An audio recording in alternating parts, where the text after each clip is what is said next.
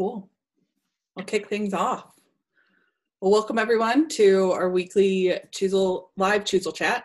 Uh, we kicked these off about a month ago, actually. Um, they're you know, kind of our a way to connect, you know, all of our customers um, to the Choozle team and kind of talk about topics that um, kind of relate to as marketers um, to kind of the changing dynamic that we're in and kind of how we can take advantage of it, as well as um, be able to create strategies um, to make sure we're running, you know, digital advertising campaigns successfully. Um, so these are every Tuesday um, at noon Mountain Time. It's just a quick 20 minutes of myself and then someone else on the Choozle team to dig into kind of different channels, um, tactics, and strategies um, that you can use in the Choozle platform. So today um, we have Julie joining. Um, first, to introduce myself, I'm Megan. I'm head of marketing at Choozle, um, and really excited to have Julie here. If you want to introduce yourself, Julie. Sure. Um, hi, I'm Julie Pifer. I'm a product manager at Choozle. I've been in digital advertising in one way or another for about 10 years, um, three of which have been at Choozle. Prior to my product manager role, I was on the client experience team and then on the technical support team. So I could feel your pain. Yeah, for sure. Um, well, yeah, so let's dig into video advertising. Um, do you want to kind of first lay the ground of like what channels are included in kind of video advertising? Yeah, so I mean, I think the the one that we see the most often um, is in-stream video, which is often um, you know referred to as pre-roll. So those like 15 second videos that you might see before um, some content that you were wanting, like were seeking out. Um, so those are often pre-roll. There can be some mid-roll and some post-roll, but they do often take the form of pre-roll. Um, there's also occasionally some in-banner video. So you might see like a display ad unit, so maybe a 300 by 600 that can play a video inside it. Um, those can be really effective to promote maybe a new TV show. And then um, some that is kind of newer these days is outstream video. So if you're reading an article and you know you're in between paragraphs, and then all of a sudden this video unit like appears out of nowhere, um, that's outstream video, or also known as native video. Awesome. Um, where are I think when we think of video, we think of you know specifically just like YouTube, like that's the only video source, but like their videos can show anywhere. Um, what where are these videos placed? Yeah they can be you know like you said in a lot of places. I mean i um, i worked at a major news publisher for a long time so i immediately think of the video content that that website was producing. So they were producing original um, content everything from like you know a, a season recap of mad men before the new season. So that would be a you know a six minute original video but there would be a 15 second pre-roll before it um, those in-stream, or sorry, the outstream videos that I mentioned can be in an article that you're reading. Um, those are the two most common examples that come to mind outside of YouTube. Um, you know, sometimes if you like navigate to a page, you might see the content like ESPN right at the beginning. They'll show a video of you know a recent event right there and it might start to play initially it should play without sound but they you know they're in content that's been professionally produced especially like in major sites yeah yeah i know i notice it quite a bit on business insider and like mashable and all of yeah. those they kind of intertwine you know text based you know articles with video and mm-hmm. um those video placements are available in their kind of the stream of the content that they're producing. Um, moving on to my next question, how do you how have kind of you seen as well as like any of our customers um, how they have adapted um, their video messaging um, during the changes that you know kind of our culture is facing with covid yeah, I mean, we're obviously living in unprecedented and historic times.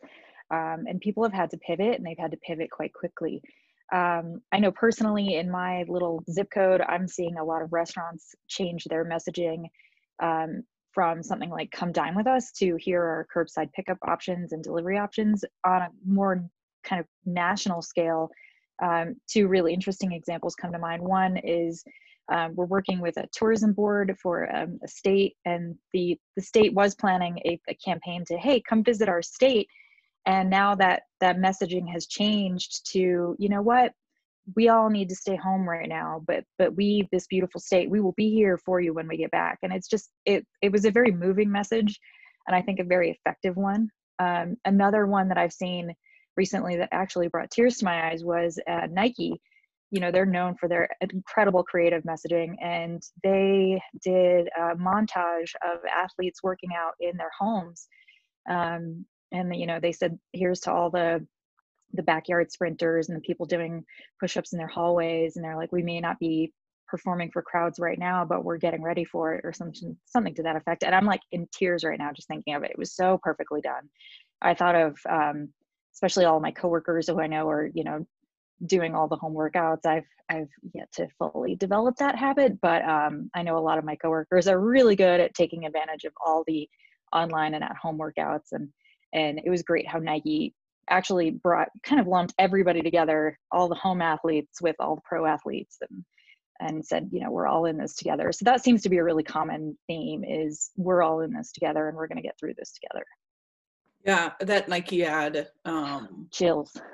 Is I mean, they're gonna win awards for that one because for sure so well well done. And I think like when we look at kind of a bigger level, like and the American Marketing Association um, or the National Advertisers uh, Association um, put out a study and more than like 90% of the respondents have actually noted that they have changed their messaging which is i mean shouldn't be a surprise to any marketers but i think it's definitely a testament of how quickly um, strategies and you know even you know messaging and landing pages need to adjust in this current yeah. you know kind of new normal or you know the culture that we're in today what do you think um, is something that marketers should keep in mind when, as a whole, just running video advertising? Um, I think you know a big thing with video is that it is definitely an awareness play. This is something for reach. It's very top of the funnel. It's you know get your brand out there or your new product, or um, it's not a an, a tactic um, convert people or move people you know down the funnel to a purchase but it's really great at getting the word out um, you're reaching an engaged audience. I mean people are watching pre-roll before a video that they really want to get to so they're very captive audience um, and it's just a you know it's a, a, great way to get creative with your brand brand message and really leave a lasting impression just like that nike ad that we just mentioned. Yeah i think but yeah the biggest takeaway sorry the biggest takeaway is really it's it's an awareness play for sure yeah i think you know it's really about that brand building you know especially now building yeah. um, the brand recognition and then you know looking in you know future months when kind of spending behaviors kind of adjust keeping your brand top of mind and you know maybe i'm not buying nike shoes today but when it comes around to you know when i do need a new pair like yeah i'll buy some nike shoes because of that app yeah.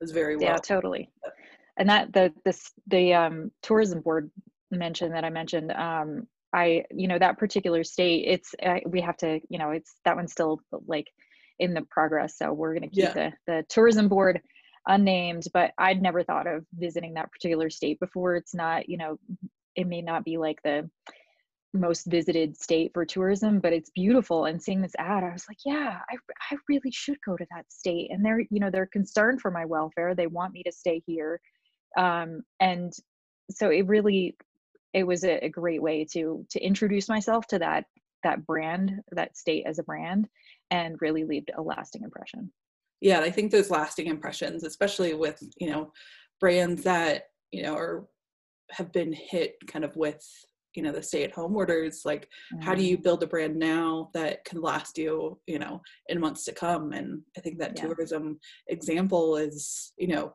a really creative way for um, a travel brand to adjust their creative quickly and you know a lot of the assets they had in the video were you know stuff they already you know b-roll that they already had and um, just recording a new kind of voiceover totally changes the um, the message and yeah. the marketing. Um, it's kind of talking about uh, just something that marketers should be aware of. I've seen, you know, a fair amount of what I would say like bad actors when it comes to like targeting videos of, you know, whether it's fake news or um, I guess misinformation related to, you know, COVID 19 treatment or just trying to be a little bit more opportunistic such as like targeting healthcare or whatever. So what are some things that marketers should be aware of so they don't kind of like fall into this bucket of you know, kind of bad actors targeting videos that um, shouldn't really be targeted? Yeah totally. Well one great thing about um, you know of the video inventory that's available in Choozle is that especially with the top publishers that pu- content is all professionally produced. It's not user generated um, so you're you know you're aligning yourself with really great content. I think that's always a, a, great suggestion. I know there's an article in the support center in general about how to um, avoid you know questionable inventory and it's a lot of the same practices like um, review for anything that might be um, having like high CTRs, those same those same um, inventory practices that we do about like setting your own whitelist and you know setting a block list, and then Choozle also does a block list on the other end. A lot of those practices will will help there, um, and just being cognizant of of your targeting options. Like if you're um, targeting health segments, making sure that they're you know really good quality segments. I, I know especially with the health segments, those are all very stringent.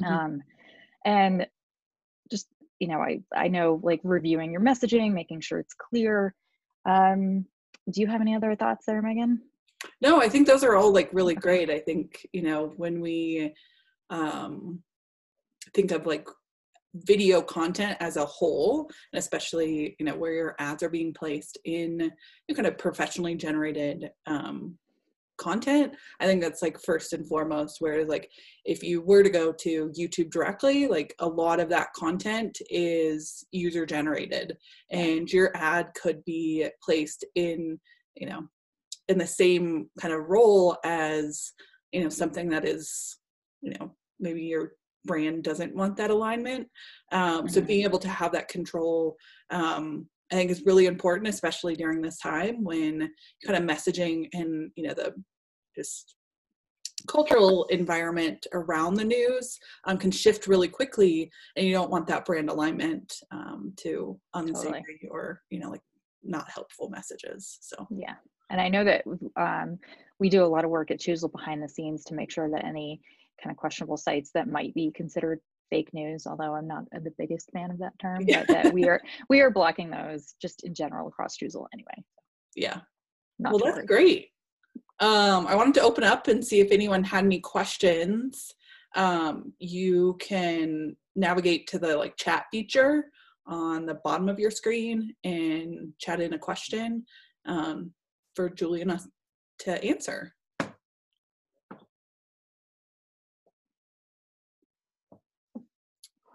Uh, Julie, so the first question that we have is related to CPMs for video.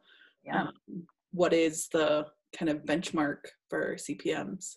Yeah, that's a great question. So um, generally, I've, I've kind of a rule of thumb that I've found to be effective is eh, for, and this is not connected TV. These are like kind of pre-roll CPMs. Take your typical display CPM. Um, you know that might be like three or four dollars and add 10 to it so that's generally a safe bet um, if for your display campaigns let's say you're general bid is around like $3 for category targeting and maybe five for data segment targeting. It's the same thing with video, but add that $10. So it would be $13 for category targeting, 15 for um, data segment targeting, you know, and a corresponding increase for retargeting. Um, there is a minimum base bid required for video, and that's to make sure that you're going to win enough inventory to participate. So you're going to need to do at least a $6 bid, or else the system is going to kick you back. Awesome. Um, it's like, what are the like type of like placements um, and like time wise? Um, that oh, great available? question. Yeah, so um, there are primarily 15 second slots, 30 second slots, and 60 second slots. Um, generally, those 15 second video um, lengths are going to give you a lot more optionality because you can bid on the 15 second sl- slot, the 30 second slot, and the 60 second slot. Whereas if you have a 30 second video, you can only bid on inventory that's 30 seconds and longer. Um, so we definitely recommend, you know, really those 15 second videos.